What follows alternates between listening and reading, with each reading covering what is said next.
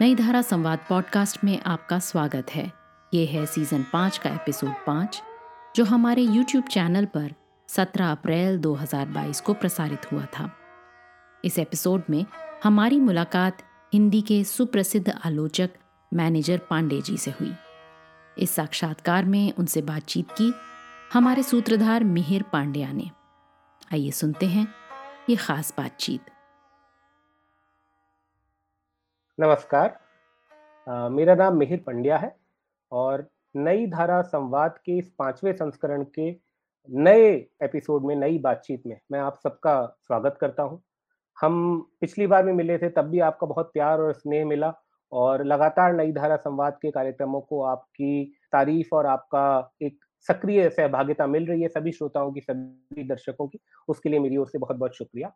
आज हम एक नए एपिसोड में एक और साहित्यकार से आपकी मुलाकात करवाने के लिए उनको आपके बीच लेकर आए हैं। मैं साहित्यकार का परिचय दूँ, उससे पहले मैं आपको उनकी कुछ किताबों से मिलवाना चाहता हूँ, क्योंकि मेरा उनसे पहली बार परिचय उनकी किताबों के ज़रिए ही हुआ था। और मैं ये भी साथ में जोड़ना चाहूँगा कि उनकी कुछ किताबें ऐसी हैं, जो मेरे अध्यापकीय जीवन में रोज़मर्रा के क्लासरूम की टीचिंग में मुझे सबसे ज़्यादा आगे बढ़ के मदद करती हैं, हाथ पकड़ती हैं। ये साहित्य और इतिहास दृष्टि उनकी पुस्तक जो कि हमें साहित्य को देखने का एक नया नज़रिया देती है, इतिहास बोध देती है खास तौर पे इतिहास के बीच में किसी कृति को रख के कैसे देखा और समझा जाए, किसी भी कृति के मूल्यांकन के लिए उसके समय और समाज की जानकारी होना कितना ज़रूरी है, ये समझ हमें देती है। उनका एक और बहुत महत्वपूर्ण काम मैं आपके सामने लाना चाहूँगा, जो कि मेरे ख्याल से हिंदी साहित्य के जो भी अध्येता हैं, वो इस काम से ज़रूर परिचित होंगे, भक्ति आंदोलन और सूरदास का काव्य।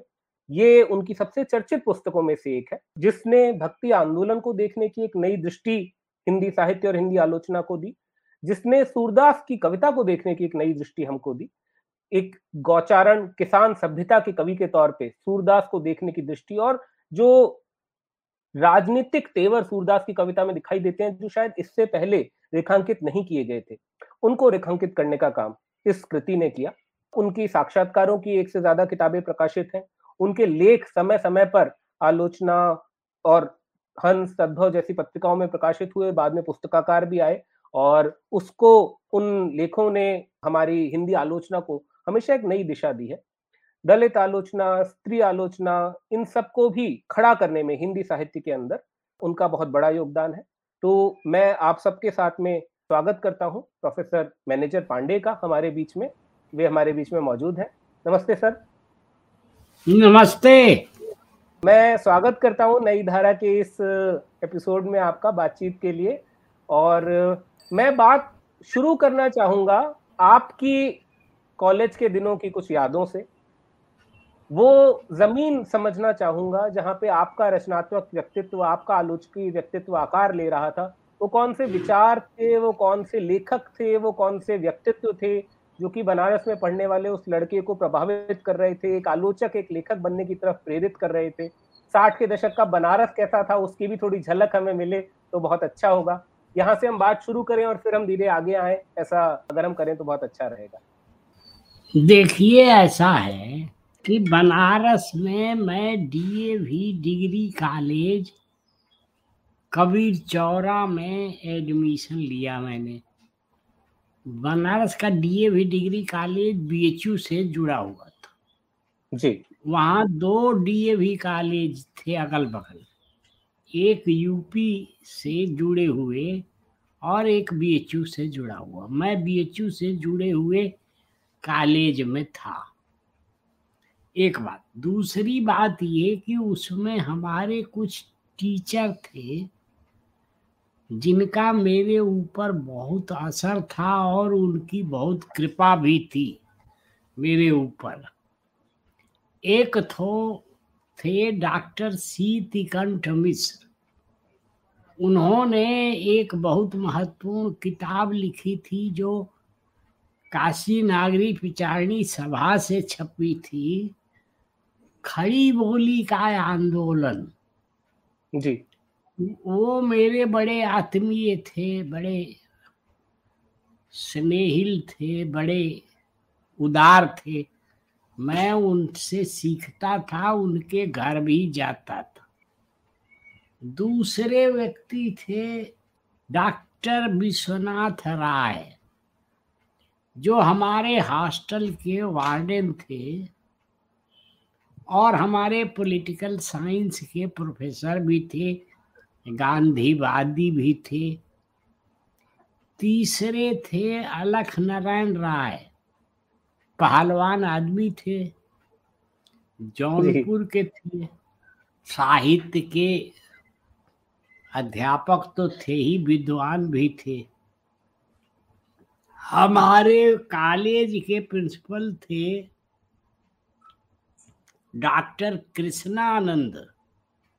ये कृष्णानंद जी वो व्यक्ति थे जिन्होंने त्रिवेणी नाम की किताब रामचंद्र शुक्ल के निबंधों की का संग्रह उसका संपादन किया।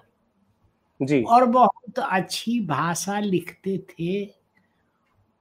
वो फिर उनका असर हम लोगों पर पड़ा कृष्णानंद जी का और उनके लेखों का। तो ये बनारस का वातावरण था डीएवी कॉलेज का। हम्म। और अगल बगल जो कॉलेज थे उनमें भी मेरा आना जाना था। हमारे ठीक बगल में डीएवी इंटर कॉलेज था। हम्म, उसमें प्रिंसिपल थे कृष्णदेव प्रसाद गौड़ बेढा बनारसी। बनारस के प्रसिद्ध हास्य व्यंग के कवि परम विद्वान जी जी। अंग्रेज़ के हाँ। तो उनसे भी मेरी आत्मीयता थी सहजता थी प्रेम था। ये सब वातावरण था इसी में मैं शुरुआत की मैंने इंटरमीडिएट ये है। और आपकी आगे फिर पूरी उच्च शिक्षा बनारस से ही पूरी हुई? हाँ एकदम। मैं डीएवी कॉलेज से ही इंटर और बीए किया। हम्म। फिर इसके बाद से काशी हिंदू विश्वविद्यालय में एमए में चला गया। अच्छा। तो एम ए एम फिल अरे एम ए पीएचडी वगैरह सब वहाँ से सब वहाँ। बी जी। से। जी। मैं एक चीज़ और जानना चाहूँगा। उस दौर की राजनीति भी काफ़ी अलग तरह की थी। अभी आपने गांधीवादी होने का ज़िक्र किया आपके अध्यापक का। वो दौर था जब तक गांधीवाद का असर भी लोगों पे बाकी था आज़ादी के जो मूल्य थे वो भी पूरी तरह से शायद खत्म नहीं हुए थे। और खासतौर हाँ पर साठ के दशक के आखिर में सत्तर के दशक की शुरुआत में भारत में कई छात्र आंदोलन ऐसे खड़े हुए समाज में उथल पुथल थी। मूल्यों को लेके एक खास तरह की आग्रह उस समय पे लोगों में मिला करता था। मेरा सवाल ये है कि पिछले पचास सालों में राजनीति का चेहरा काफ़ी बदला है और आप साहित्य और राजनीति, साहित्य और समाज इनके संबंधों को लेकर लगातार लिखते रहे हैं, बोलते रहे हैं, वो आपके अध्ययन का क्षेत्र भी रहा है। तो राजनीति में जो परिवर्तन आया और उस समय की राजनीति से अगर आप आज की राजनीति की तुलना करें, उस समय के कोई ऐसे व्यक्तित्व आपको लेखन की दुनिया से बाहर, राजनीति की दुनिया में याद आते हो, आप उनके बारे में कुछ अगर बता सकें। जयप्रकाश नारायण का हम नाम सुनते हैं, हमने कभी देखा नहीं, लेकिन वो दौर था जब वो वापस से एक राजनीति में लौट कर आए थे। और उस दौर के कई और राजनेता जो उस समय पे बने, जिन्होंने छात्र राजनीति से अपना जीवन शुरू किया तो आप राजनीति के इस बदलाव को कैसे देखते हैं? ऐसा है कि उस समय के राजनीतिक जीवन को प्रभावित करने वाले लोगों में एक तो जैसा आपने नाम लिया जयप्रकाश जी ही थे। जी। जयप्रकाश जी मेरे ज़िले के थे छपरा के बिहार के। अच्छा अच्छा। हाँ, और हाँ। इसलिए भी मेरा करीब ही संबंध था उनसे। हम्म। वो जब बनारस आते थे तो हम लोग मिलने जाते थे। उनसे बातचीत करते थे। दूसरे व्यक्ति जो हमारे करीब थे जिनसे संपर्क था वो थे लोहिया जी। जी। लोहिया जी से हम लोगों का बहुत मेल जोल था। तीसरे राज नारायण जी थे। चौथे प्रभुनाथ सिंह थे। हम्म। ये सब लोग थे जिन लोगों से हम लोगों का संबंध था। बातचीत थी सीखना सिखाना चलता रहता था। यही सब था। देखिए, राजनीति का पुराना रूप और आज का रूप, वो ज़मीन आसमान का फ़र्क है। पुराने रूप में नियम था, संयम थी, साधना थी।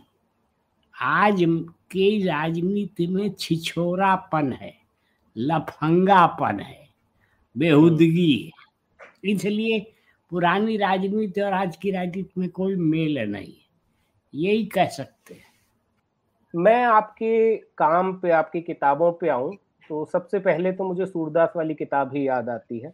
इसलिए भी क्योंकि हम जो नए अध्यापक हैं, उनको भक्तिकाल पढ़ाते हुए जिस किताब की बार बार ज़रूरत पड़ती है, जिस किताब ने हमको एक देखने की नई दृष्टि दी खास तौर पे जब हम तुलसी की कविता और सूर की कविता की बात करते हैं तो एक किसान जीवन की कविता और एक गौचारण सभ्यता की, कविता के तौर पर उसे पढ़ा जाता है। वहाँ पे भी आपने राजनीति पर टिप्पणी की है और कहा है कि सूर की कविता को राजनीति से मुक्त या गैर राजनीतिक कहा जाता है, वो ठीक नहीं है और आपने उन पदों की पहचान की है। राजनीति शब्द का प्रतीक रूप में जो कैसे सूर्य इस्तेमाल करते हैं, उनकी पहचान की है। वो बड़ा दिलचस्प है। पूरे समूचे भक्ति काल को अगर हम देखें तो भक्ति काल की जो एक, उसका, उसकी एक, एकता है आपस में अलग अलग धाराएँ होते हुए वो भी। और एक खास तरह का उसके अंदर जो समाहारशीलता मिलती है, जो शायद आज हमारे दौर में धीरे धीरे बहुत बड़ी मुश्किल होती जा रही है, कठिन होती जा रही है, जिसका अभाव होता जा रहा है। अगर मैं ये सवाल आपके सामने रखूँ कि भक्ति काल को आज के समय में हम कैसे देखें और भक्ति काल में ऐसा क्या है, भक्ति काल के कवियों में ऐसा क्या है, जो कि आज भी हमारे लिए महत्व का हो सकता है जिसको आज भी हमें बचाना चाहिए जिससे जिसके पास में हमें वापस जाना चाहिए, जिसे हमें पढ़ना चाहिए, जो शायद आज हमारे जैसा हमारा दौर है, जैसा हमारा समाज है, धर्म के नाम पे जिस तरह की राजनीति हो रही है, उसमें हमको एक नई रोशनी, नया, नई दिशा दे सकता है। ऐसा है कि भक्ति काल का काव्य मनुष्य की चेतना को जगाने वाला काल है। वह मनुष्य की चेतना को नई दिशा देने वाला काल है। कबीर, सूर, तुलसी, मीराबाई आदि की कविता मनुष्य को सामाजिक जीवन में जो तरह तरह की दुविधाएँ, असुविधाएँ समस्याएँ हैं उनसे अलग हटकर मनुष्य मात्र के रूप में देखने की सिफारिश करती है, प्रेरित करती है। इसलिए भक्ति काल की कविता, आज भी हमारे लिए आदर्श कविता है। चाहे वो कबीर हो, वो अपने ढंग से समाज की आलोचना करते हैं। चाहे तुलसीदास हो चाहे सूरदास हो चाहे मीराबाई हो ये सब लोग समाज को अपने समय को अपने अपने ढंग से अपनी अपनी दृष्टि से देखते और आम जनता के सामने रखते हैं। इसलिए एक बात और है ये मनुष्य मात्र की एकता समानता की कविता है। उसमें हम्म। कोई भेदभाव नहीं है। उसमें कोई जाति पाति का भी भेदभाव नहीं है। इसलिए वह कविता आज भी हमें प्रेरित करती है प्रभावित करती है और प्रेरणा देती है। इसीलिए उधर जाना बहुत उपयोगी है। बहुत ज़रूरी है।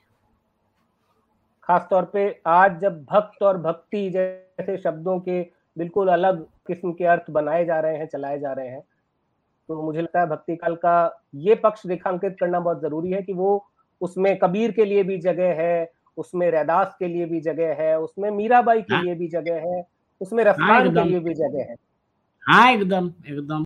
एक मेरा सवाल और था, इसी से जुड़ा हुआ, लेकिन आधुनिक काल से भी उसको जोड़ता हूँ मैं सवाल को, कि जब दलित लेखन हिंदी साहित्य में आता है, सक्रिय होता है, दलित लेखन की एक श्रृंखला आपको अस्सी के दशक के बाद हिंदी साहित्य में दिखाई देने लगती है। क्या इस नई दृष्टि के आने से कबीर को देखने की या कबीर की कविता को पढ़ने की एक नई दृष्टि हिंदी आलोचना में आती है? क्या आप ऐसा देखते हैं? इसी सवाल का एक दूसरा पक्ष भी है, जो मैं रखना चाहूँगा। कि स्त्री आंदोलन के खड़े होने के बाद और एक स्त्री लेखन, स्त्री स्वर के हिंदी साहित्य में मज़बूत बनने के बाद। क्या मीरा को दोबारा से पढ़े जाने की ज़रूरत वापस से बनती है या मीरा को एक नई तरह से पढ़ा जाना हिंदी साहित्य में शुरू होता है? क्या आप आलोचना में ये, इन इन दोनों धाराओं को और इन दोनों रचनाकारों को दोबारा उनको पढ़े जाने की जो एक प्रवृत्ति है, उसको इससे जोड़ के देखते हैं? ऐसा है कि दलित आंदोलन शुरू होने से भक्ति काल के दलित कवियों की कविता को दोबारा पढ़ने की केवल प्रेरणा मिलती है हम्म। वो राह नहीं दिखाते राह तो रैदास ही दिखाते हैं केवल प्रेरणा मिलती है कि भाई आप ही आज दलितों की बात कर रहे हैं ये ज़रूरी नहीं है। पाँच छः वर्ष पहले रायदास ने बात की थी। आप उनसे जोड़कर अपनी कविता को देखिए। यही नहीं यही बात मीराबाई के बारे में कही जा सकती तो इसलिए भक्ति काल की कविता में व्यापकता बहुत है। भक्ति काल की कविता में तेजस्विता बहुत है। भक्ति काल की कविता में समाज को समेटने की उदारता बहुत है। हम्म। और जहाँ तक आपके दूसरे सवाल का संबंध है कि ये आधुनिक काल में स्त्री चेतना और दलित चेतना के आने से उन कवियों को पढ़ने का नया की नई प्रेरणा मिली है तो ये सही है कि थोड़ी प्रेरणा मिली ज़रूर है। उस पर ध्यान भी लोगों का गया है। लेकिन मूल बात वो कह चुके हैं, हमारा काम केवल उनके मूल बात को ध्यान में रखना। मैं थोड़ा सा यहाँ पे साहित्य से अलग चलते हुए आपके अध्यापकीय जीवन की तरफ़ जाना चाहूँगा लेकिन उससे पहले हाँ, अगर आपकी किसी अगर आपकी किसी रचना का कोई अंश हम सुन सुन सकें आप किसी किताब में से कुछ पढ़ना चाहें या कोई अनुवाद जो भी आपको पसंद हो तो मुझे लगता है अच्छा रहेगा। ऐसा तो है कि मैं अपने दो लेखों के छोटे छोटे लेख हैं कुछ ही से पढ़ूँगा।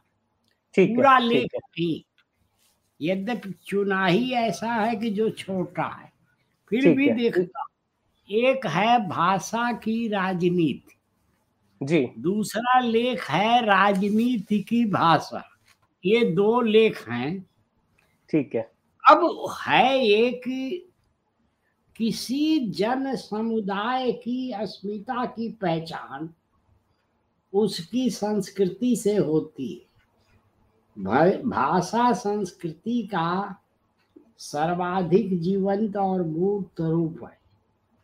इसलिए भाषा को किसी जन समुदाय की अस्मिता की पहचान का आधार बनाना गलत नहीं है।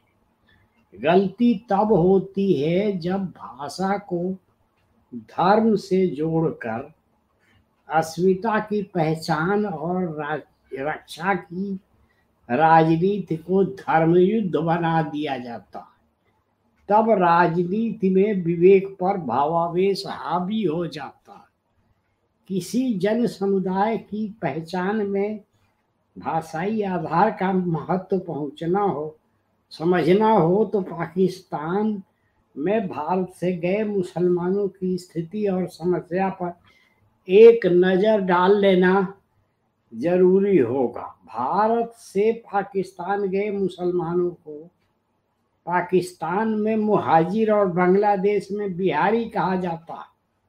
मुहाजिर भारत के हिंदी, उर्दू क्षेत्र, खासतौर से उत्तर प्रदेश, बिहार से पाकिस्तान गए मुसलमान।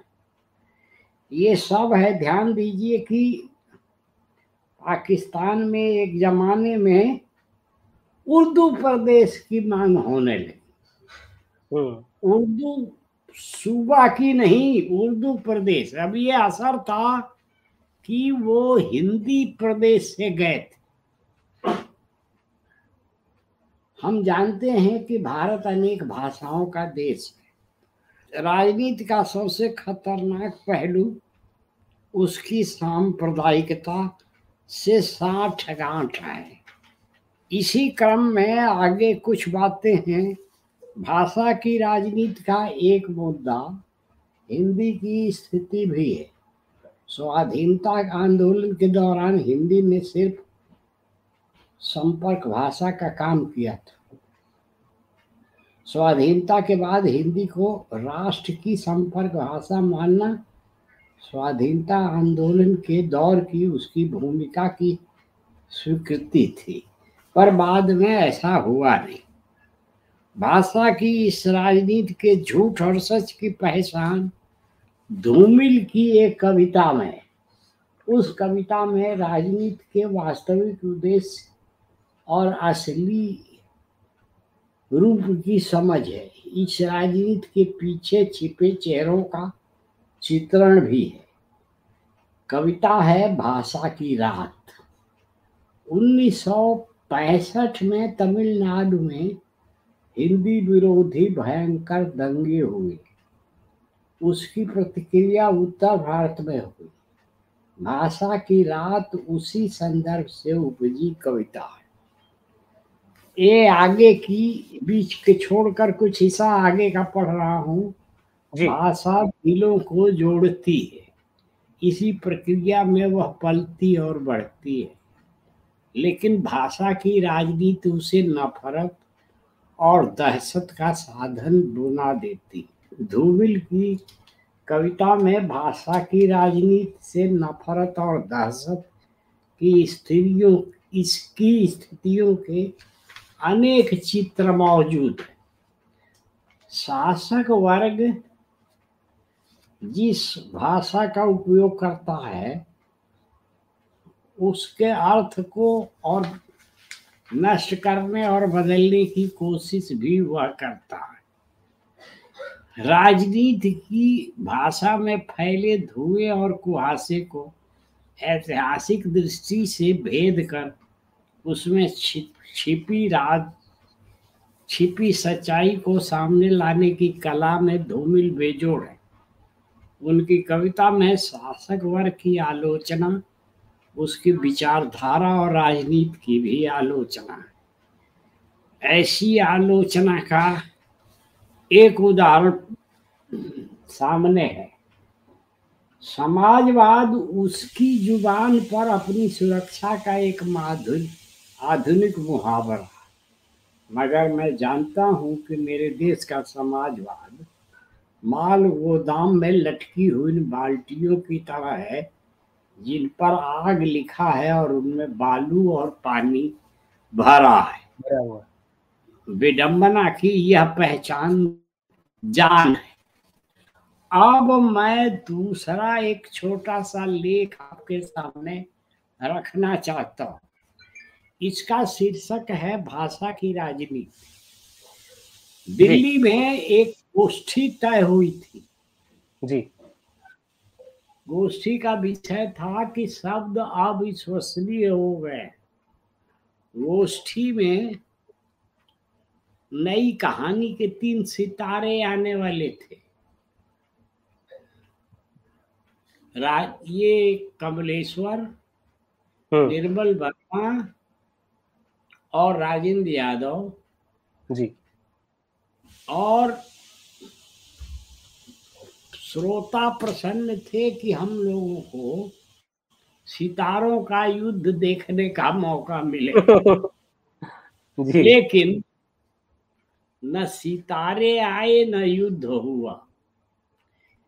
उस गोष्ठी के अध्यक्ष थे नागार्जुन। अब ये ज़ाहिर है कि नागार्जुन के सामने बैठकर शब्द की विश्वसनीयता पर बहस करना। ज्वालामुखी के मुख पर बैठकर बहस करने जैसा था इसलिए सितारों की हिम्मत नहीं हुई।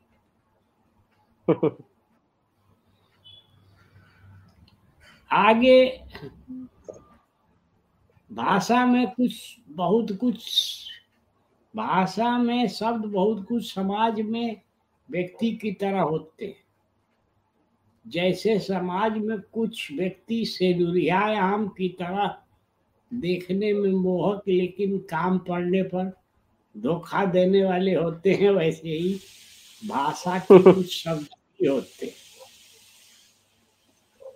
ये केदारनाथ सिंह की एक कविता यहाँ है।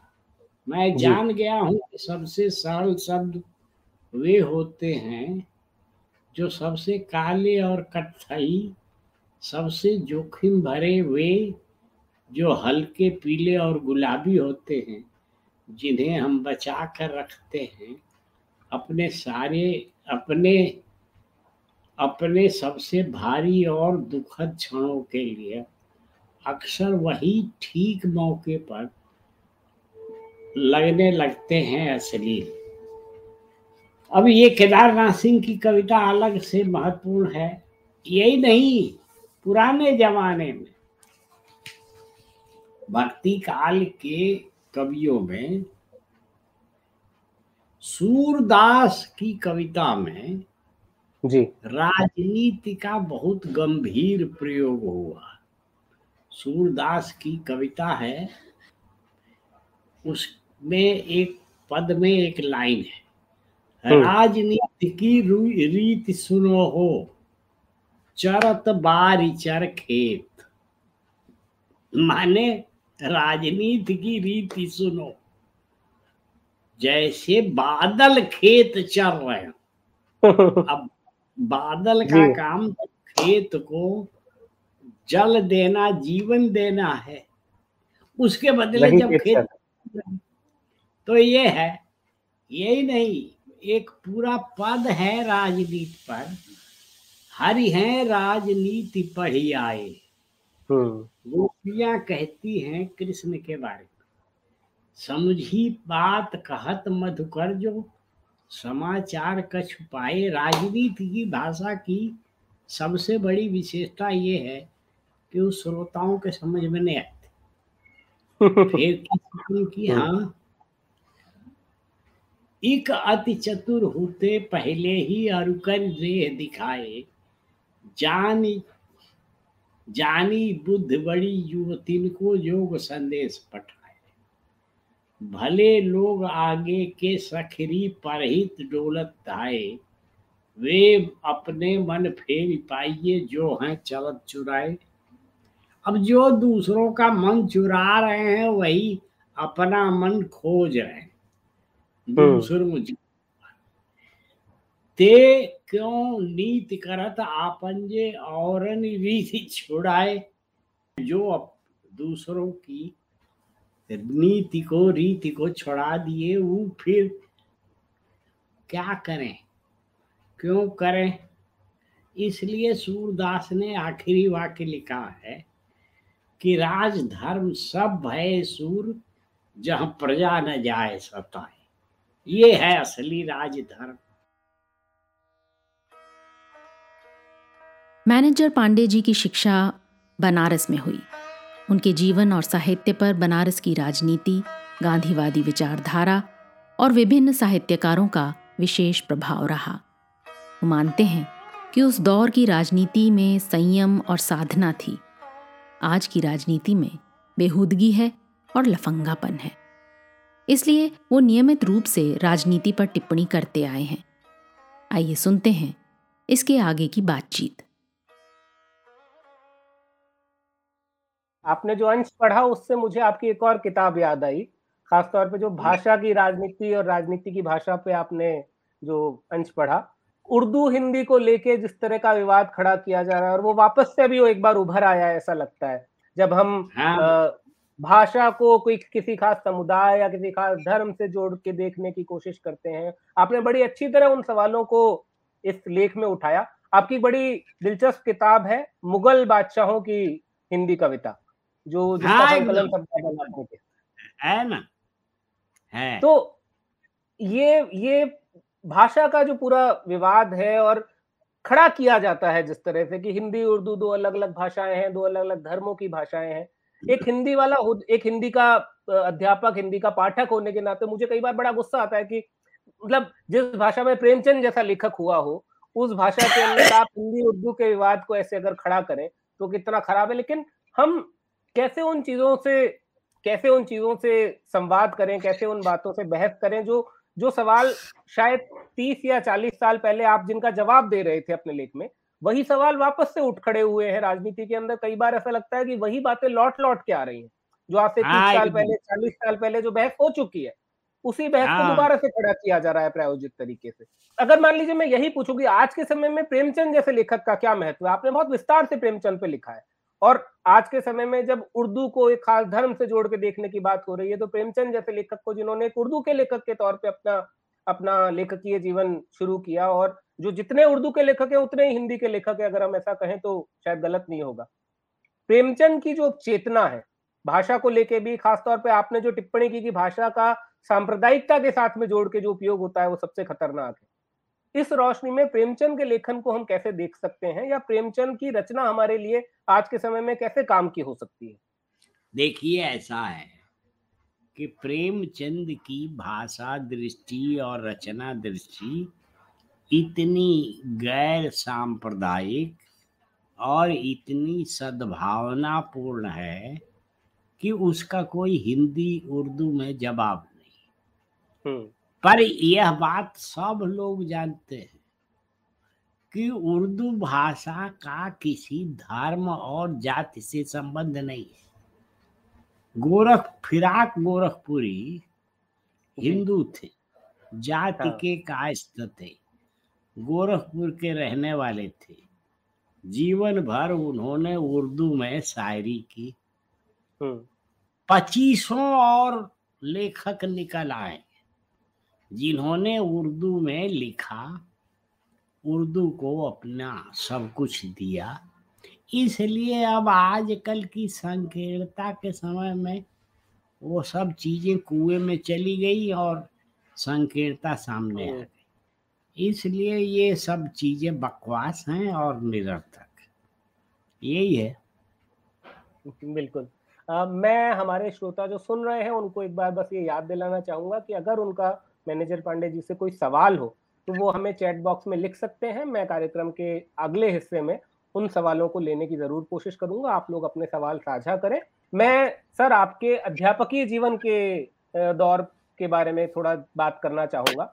खास तौर पे आपने कुछ समय जो जोधपुर में बिताया, आपके जीवन का बहुत सारा समय जवाहरलाल नेहरू विश्वविद्यालय में बीता। मैंने अपने अध्यापकीय जीवन की शुरुआत की थी? बरेली कॉलेज बरेली से। अच्छा। सत्तर में। अच्छा। बरेली कॉलेज बरेली। जी जी संयोग बस ऐसी जगह पर मैं पहुँच गया जो हिंदी और उर्दू का दोनों का गढ़ है। हम्म। वहीं के थे हिंदी के लेखक राधे श्याम कथावाचक। जी। राधे श्याम रामायण लिखने वाले और वहीं के और लोग भी थे। हम्म।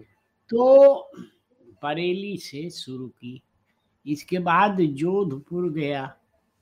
जी। इसके बाद से जेएनयू आया और अब वहीं से रिटायर हो गया तो इसलिए मेरी चेतना हमेशा हिंदी और उर्दू के बीच एकता और समानता पर रहती है रही है। वो बरेली में भी थी वो जोधपुर में भी थी और जेडीयू में भी थी। एक बात और हम्म। जेएनयू में संयोगवश मैं जिस विभाग में था वह हिंदी उर्दू का संयुक्त विभाग था। जी हाँ ये मुझे याद भाषा केंद्र कहा जाता था। तो उसमें हिंदी भी पढ़ाई जाती थी उर्दू भी पढ़ाई उर्दू भी पढ़ाई जाती थी हाँ। इसलिए मेरी बाद में भी यही चेतना रही कि हिंदी और उर्दू में कोई फ़र्क नहीं है बहुत। यही है। मैं सवालों का सिलसिला आगे बढ़ाते हुए एक दो सवाल समकालीन रचनाओं के या समकालीन लेखन से जुड़े हुए आपसे, आपके सामने रखना चाहूँगा। कोई ऐसा समकालीन रचनाकार, खासतौर पे पिछले दो, एक या दो दशक के अंदर जिस कवि या कहानीकार या उपन्यासकार जो आपको जिस जिसका ध्यान आ, आप आपको आकर्षित किया हो जिसने या जिसने आपका ध्यान खींचा हो अपने लेखन से ऐसा कोई रचनाकार आपको याद आता है? एक तो जोधपुर के ही हैं ये विचित्र है कि वो हिंदू हैं और यही नहीं ब्राह्मण है। उनका नाम ऐसा है जो लगेगा आपको कि शुद्ध फारसी का नाम है। उनका नाम है सीन काफ निज़ाम। सीन काफ निज़ाम। जी मैं परिचित हूँ। उर्दू के जाने माने शायर हैं। हाँ हाँ। हम्म, और मैंने कहा ही आपसे कि वो हिंदू भी हैं ब्राह्मण भी। जी जी। इसलिए एक तो उनकी कविता मुझे बहुत पसंद है। जी। दूसरे व्यक्ति उसी शहर के हैं हबीब। डॉक्टर हबीब जो कहानीकार है हम्म। उनकी कहानियाँ मुझे पसंद है। जी। इस तरह से और भी लोग देश के बहुत सारे हिस्से में हैं मैं सबसे अधिक जिस कविता को पसंद करता हूँ वो हिंदी हम्म। उर्दू का मिला जुला रूप है अदम गोंडवी की कविता। जी। दुष्यंत की कविता। ये सब मुझे पसंद लिखा हम्म। है इन पर मैंने। जी जी। इसी सवाल का अगला चरण ये हो सकता है कि आपके बाद की पीढ़ी के जो आलोचक हैं, उनमें कोई ऐसा हिंदी आलोचक आपको लगता है जिससे, जिसका काम आपको आपको आकर्षित करता हो या जिसका काम आप रेखांकित करने योग्य समझते हो? आपके बाद की जनरेशन में या समकालीन पीढ़ी में कोई ऐसे आलोचक? देखिए, ऐसा है कि वैसे इस तरह का मिला जुला बोध अब कम हो रहा है। फिर भी हम्म। जन संस्कृति मंच के कुछ ऐसे लोग हैं हम्म। जैसे प्रणय कृष्ण है जी प्रणय कृष्ण जिस ओजस्विता और सादगी के साथ फैज पर लिखते हैं उसी तरह वो शमशेर पर भी लिखते हैं हम्म, उसी तरह से आपको सुधीर विद्यार्थी हैं एक क्रांतिकारी पर लिखते रहे उनके हाँ, हाँ। यहाँ हाँ, भी मिल जाएगा। और हाँ, लोग ऐसे हैं कुछ जो अभी दो एक नाम याद पड़े मुझे मैंने बताया। जेएनयू में आपका समय बीता उसमें जिन लोगों के साथ आपने पढ़ाया इसमें केदार जी भी थे नामवर जी भी थे अन्य विभागों के भी आप बता रहे हैं उर्दू के विभाग के और अन्य विभागों के भी लोग होंगे। एक जेएनयू का अपना माहौल भी है जो एक खास तरह की वैचारिक आज़ादी अध्यापकों को भी देता है और विद्यार्थियों को भी देता है। मुझे लगता है जितना लोकतांत्रिक माहौल जेएनयू के क्लासरूम में मिलता है, मेरा बहुत थोड़ा सा अनुभव है जेएनयू में पढ़ने का, लेकिन उस अनुभव से मैं जानता हूँ कि जिस तरह का लोकतांत्रिक माहौल और एक वैचारिक स्वतंत्रता जेएनयू के क्लासरूम में मिलती है, वो दूसरे विश्वविद्यालयों में मुश्किल से मिलती है और शायद पिछले कुछ सालों में और कम हो रही है, ऐसा लगता है। आपको क्या लगता है, ये जो हमारे विश्वविद्यालय हैं, जो कि एक खास तरह की वैचारिक स्वतंत्रता युवाओं को प्रदान करते हैं, उनके ऊपर लगातार जिस तरह का हमला हो रहा है, जिस तरह से उनको एक एक नकारात्मक तरीके से पेश करने की कोशिश हो रही है, क्या इसका किसी तरह से प्रतिरोध किया जा सकता है? कोई लेखन के ज़रिए या वैचारिकता में इसका प्रतिरोध करने की गुंजाइश कैसे बन सकती है? एक आलोचक के नाते हमें कैसे इसके खिलाफ खड़ा होना चाहिए? खासतौर पे इसलिए भी मैं आपसे सवाल पूछ रहा हूँ, क्योंकि लेखन और लोकतंत्र, इसको लेके आपने बहुत विस्तार से लिखा है कई जगह पे, है ना? तो ये लोकतांत्रिकता का माहौल बचा के रखने के लिए हमें किस तरह की कोशिशें एक लेखक के तौर पे करनी चाहिए? अगर आप इस पे कुछ कहें तो मेरे ख्याल से जो नई पीढ़ी के लेखक है, उनके लिए भी बड़ा काम का देखिए, ऐसा है कि लेखक का काम है समाज के सामने सच बोलना। वो सच किसके पक्ष में जाता है, किसके विरुद्ध जाता है, इसकी चिंता नहीं करनी चाहिए।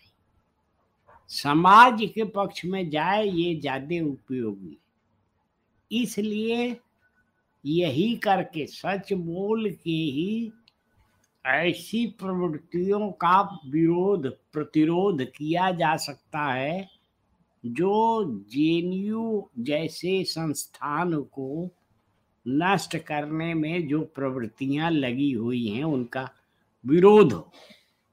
दूसरे विश्वविद्यालयों में भी ये प्रवृत्ति है घर कर रहे हैं। हम्म, इसलिए मेरा ख्याल है कि ये ऐसी प्रवृत्तियों का विरोध करना देश में लोकतंत्र की रक्षा के लिए भी ज़रूरी यही है।